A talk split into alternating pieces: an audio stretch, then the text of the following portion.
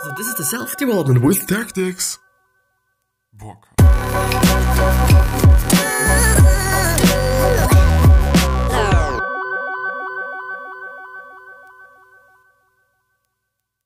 So, since we are already going through Sapiens, I thought, well, you know, what about 21 lessons for the 21st century? Maybe it's going to be a good one. I don't know. I found a summary. The summary is actually pretty long and pretty, maybe accurate. I don't know if it is, but I really hope that it is. And I'm looking forward to that. I really am because I, I do like Sapiens quite a lot. So, let's see what the other book by Harari or Harari or however you pronounce him is like. And yeah, we're gonna see after the intro. As always. And uh, while the intro is working and stuff, I'm gonna get a little bit of a blanket thing. Better. Um, there it is. And I'm also gonna have this thingy thing there, so that everything is a bit nicer and better and not that shitty. I hope you're doing fine. Um, I'm doing quite good. Um, strange times. This is just how things can be summarized, I guess, for me at the point of time. Um, but yeah, I'm I'm healthy. I'm happy. I'm just pretty fortunate. Also, just in, in various different ways that I'm I mean able to stay at home. There's nothing to, to worry about financially, food wise, just whatnot. Like everything is just really on point and fine, and I, I I'm just fucking grateful for that. And I just hope from the bottom of my heart that it is also the case for you and your family and your circumstances and your whatever but yeah, there it is. I'm gonna link it down into the description. I do hope, since I've actually seen that a lot of people have checked out those uh, or this Sapiens video, which I think it's been the best performing video that I've ever had in that short amount of time. And so, you know, at least you're gonna find the summary, at least you're gonna find this article there that you can also read in 21 minutes, as they say, which most often is not that accurate, I've seen. You know, you're just gonna take more than 21 minutes maybe like 40 or some shit because you know it's you know it, it has a length. Let's put it like this. So anyway fresh off the back of the success of sapiens and homo deus professor yuval noah harari has returned with another book not quite for the ages but for the 21st century. 21 lessons for the 21st century cuts through the information overwhelm and muddy waters of the online world and confronts the most urgent questions on today's global agenda I was excited when I received my copy of the book in the mail, courtesy of Penguin Books, and couldn't wait to get my head buried in it. And by all accounts, i.e., mine, I, it didn't fail to disappoint. Which, by the way, as I'm reading it, and as I've also been just having a look at it before, if I say it did not fail to disappoint, it's just, you know, it, it didn't fail. So it, it did it, you know, isn't it? So it did disappoint. But I think this is not. I think this is not necessarily what the author is willing to just say here. So, so yeah. Harari confronts today's 21st big questions throughout the book's 21st chapters, and after having read and highlighted the book, distilled its 300 pages down to 16,000 words of notes, and then further distilled those notes to 5,000 words of key lessons and takeaways. So I decided to bring you my third book summary, kicking things off with chapter 1 Disillusionment stories. So I'm gonna read and I'm gonna add my shit to it as always, as we're just uh, doing this here. So yeah. Uh, on the topic of information overwhelm, Harari makes the point that humans think in stories rather than in facts, numbers, or equations, which is why the communist, fascist, and liberal stories of the 20th century were so powerful. The simpler the story, he says, the better. A lesson not only for those of, uh, of you declaring political war, which is fair to say, few of you are, but also for those of you in the business and entrepreneurship game. It is imperative that you make your story simple.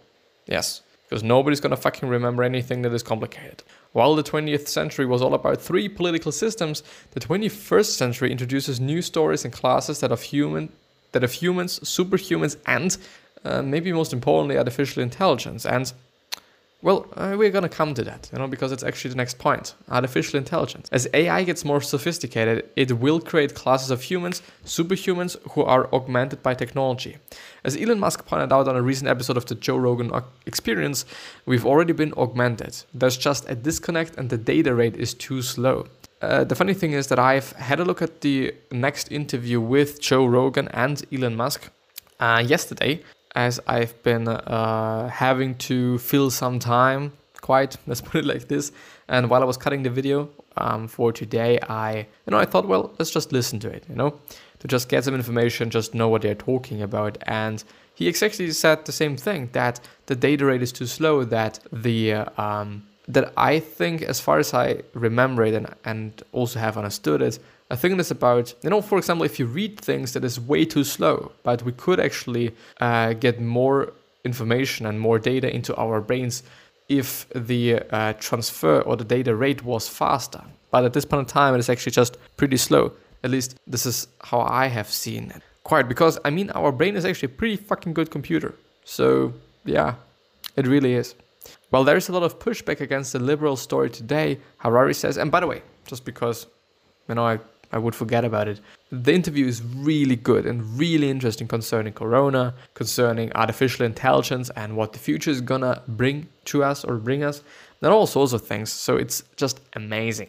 Really is a good one. Well, while there's a lot of pushback against the liberal story today, Harari says that at the end of the day, humankind won't abandon the liberal story because it doesn't have any viable alternatives. People may give the system an angry kick in the stomach, but having nowhere else to go, they will eventually come back. Yes, indeed. Inevitably, isn't it? Chapter 2 Work. Harari says that the better we understand the biochemical mechanisms that underpin human emotions, desires, and choices, the better computers can get at analyzing human behavior, predicting human decisions, and replacing human professions such as bankers and lawyers. Because, of course, if you can somehow calculate that, which I think at this point in time is not that possible, and also analyze things, um, I think about like cameras, uh, cameras analyzing human faces and then just suggest what the emotion is and some kind of that shit. So if we really get good at that, then of course computers are gonna inevitably be better than bankers, lawyers, um, therapists maybe as well. You know that they can actually give better advice and stuff. At least in some lines of work, it might make sense to replace all humans with computers, even if individually some humans still do a better job than machines. But but of course, I mean, if we have a look at the broad, uh, the broad broad entity or entirety, if this is a word, I don't know, um, then there is always going to be just some that are, of course, better than the machines, but you know, overall, the machines are going to be better and probably more efficient and you know, more also more cost efficient, more energy efficient, and whatnot. So, um, so yeah, you know, there's just gonna be some jobs that we are not gonna have in the future, I guess, and I hope that he's also just talking about it a little bit because I do have some thoughts on that. On automation, which is the next point. The US National Highway Traffic Safety Administration estimated that in 2012, 31% of fatal crashes involved alcohol abuse, 30% speeding, and 20% distracted drivers. Self driving vehicles have no of these flaws, and eventually we could see the displacement of 3.5 million professional truck drivers in the United States alone, among other driving professions. And this is exactly what I thought about, you know, truck drivers.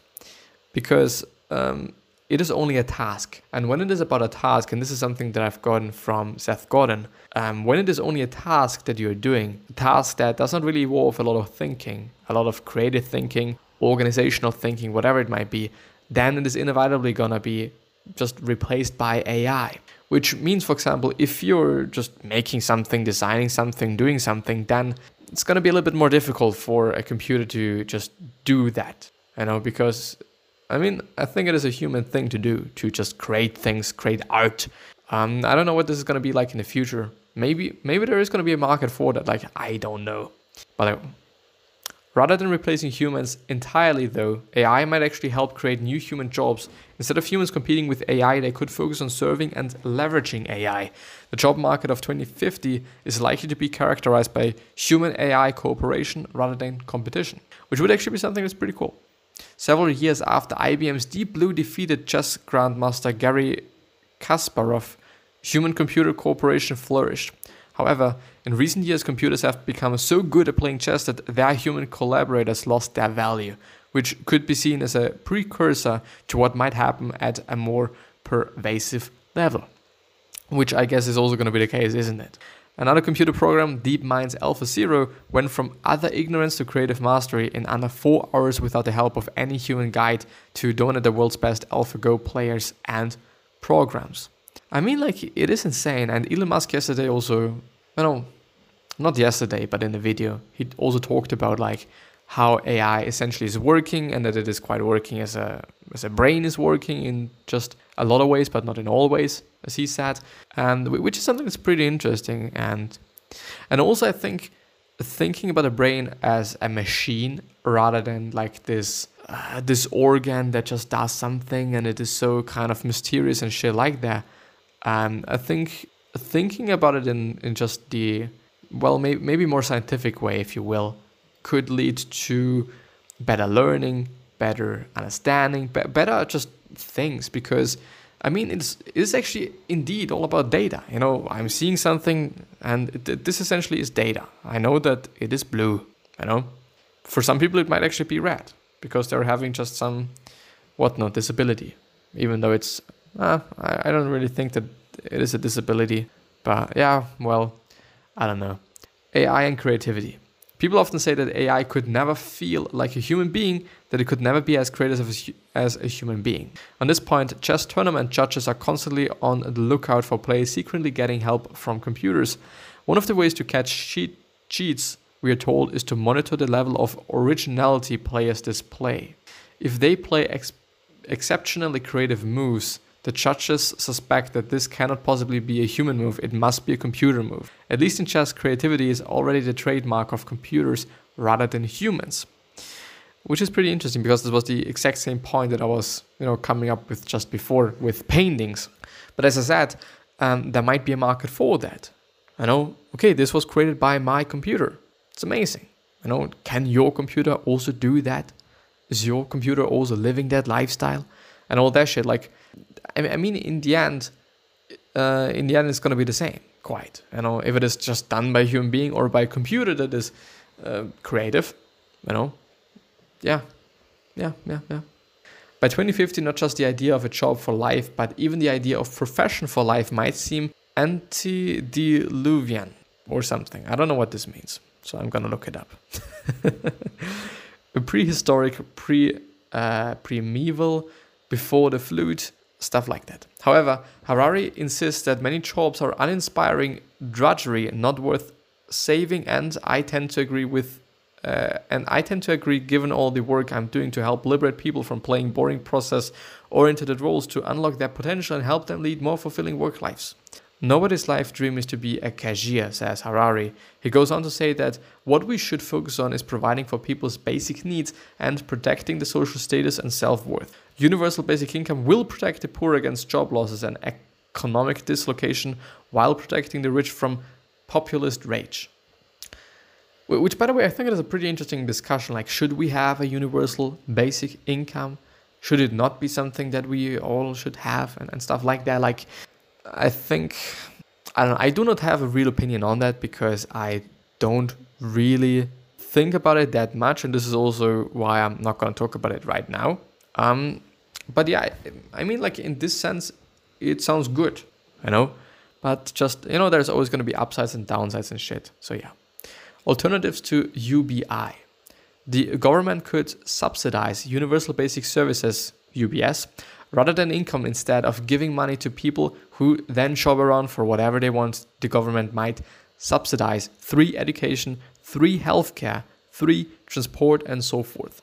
This effectively brings the community the communist plan to fruition, albeit not by revolution.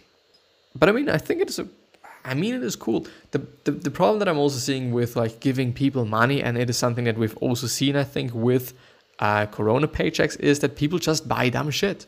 Quite, you know, I've read or read between the lines that it apparently is the case. So, uh, nah, it is a good idea. It is a good idea to give people services rather than the money you know so that i mean that therefore you then could say that we all have the same abilities then you know we all have the buses we all have um, just the trains and we all have the this and that and these and those. So um, so we all have the basic uh, well maybe needs if you will besides food probably or yeah yeah probably yes um, which means that okay, you know what what is this person doing with the um, circumstances this person has or the um, things this person has, i.e., uh, free uh, just uh, free trains and, and buses and uh, whatever services, education. You know, what are you doing with it? I know some people are gonna do more with it, and some people are gonna do less with it. Um, yeah, yeah. Harari warns of the threat of further geographic consolidation of wealth, though. If a 3D printer takes over from the Bangladeshis, uh, the revenues previously earned by the South Asian country will now fill the, the coffers of a few tech giants in California.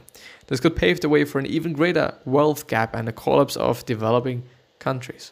Some, some say that the big tech companies should be taxed to cover the shortfall, and right they may be, insofar as, insofar, insofar, ins, insofar, insofar. Well, the, the German English translation, yeah, it's variant spelling of so far as, insofar. The thing is, I just gotta have to look it up really quickly because there is a German word that is just nearly identical, and I wonder if it is to the extent that I think it is actually really the same. Um, I think yeah, I think it's it's pretty close to just what it is. Um, insofar as the local distribution of taxes is concerned, but Harari points out that people are unlikely to support the distribution of these funds offshore to places be uh, defined by President Trump as shithole countries. if you believe the typical American voter will support that, says Harari, you might just as well believe that Santa Claus or the Easter Bunny will solve the problem. I do want to, I, I think it's, you know, that these are his exact same words, so I, I like it. Not because it's like a little bit of a cynical thing, you know, but but I don't know, like humor, I guess. You know, it, it does not always have to be so fucking serious and shit. So yeah. Happiness is reality minus expectations, which is something that I've heard before quite. The problem with UBI or UBS is that human beings aren't just built for satisfaction. Human happiness depends less on objective conditions and more on our own expectations. Our expectations adapt to changing conditions, including to the condition of other people, keeping up with the Joneses. When things improve, expectations balloon, and consequently, even dramatic improvements in condition might leave us as uh, dissatisfied as before. Today's poor live better than yesterday's kings, however. Americans are taking antidepressants in astounding numbers, leading to the current opioid epidemic. People need not only the basics, but they need to feel like they have enough, that their contributions are worthwhile, and that they are learning and growing, and that they have access to a community. Yes, indeed. It is all about that. Like, if you're having this Ferrari or not, like, just nobody gives a shit most often it is like the process. The process of getting to something the process of doing something the process of this and that that gives us meaning in life something to do connection and all those things. Like like i don't know. Yeah i don't know. I just thought about youtube because at this point of time it's actually doing quite good you know compared to just periods before. Um i just thought like you know it, it's gone. What's happening sign up to my weekly knowledge upgrade. And then there's going to be chapter 3. So I do not want to start with chapter 3, even though it is so. I'm going to go through it. I just want to have it. Chapter 3 Liberty. And yes, I know I just wanted to talk about something, but eh, it's probably not that important. Harari shares the following quote You might as well call a nationwide, a nationwide plebiscite to decide whether Einstein got his algebra right. However, he goes on to say that for better or worse, elections and referendums or referendums are not about what we think, they are about what we feel. Winston Churchill famously said that democracy is the worst political system in the world except for all the others. Rightly or wrongly, people might reach the same conclusion about big data to algorithms that may come to run the world. They might have lots of bugs, but we have no better alternative. Yes, indeed like I don't know, like in general, like complaining about your fucking privacy, like I don't give a shit. I generally don't give a shit about a lot of data. Quite, you know, this. I, I mean, like I'm putting out so much stuff. I, I just really truly believe that if you would watch every single episode that I've recorded, which is now more than 860, you're gonna know me relatively well. I think. You know, it is it is a strange thing to say, and it is also a little bit of a uh, weird thing to say to some point. Um, but but yeah, I mean, like there's always trades off trade offs. I mean, I give you my data and I just get information. And yeah, of course, my data is gonna be sold to some people, and I'm gonna get funny emails. Yeah. well, quote unquote truth. Recently, on an episode of the Sam Harris podcast, Harris and psychologist Jordan Peterson debated for what seemed ad infinitum the definition, the definition of truth. Harari puts it simple truth today is defined by the top results of the Google search. On big data algorithms, once we begin to count on AI to decide what, uh, what to study, where to work, and who to marry, credit collectors and free markets will make little sense. yeah, quite. But are we gonna do that? I mean, I mean, I think it's actually indeed gonna be a good tool. Uh, psychology and AI. Like, there's, I just already like it so much because there, it is just some things that I wouldn't think about, just because I, I, I wouldn't actually know why. First of all, second of all, just because.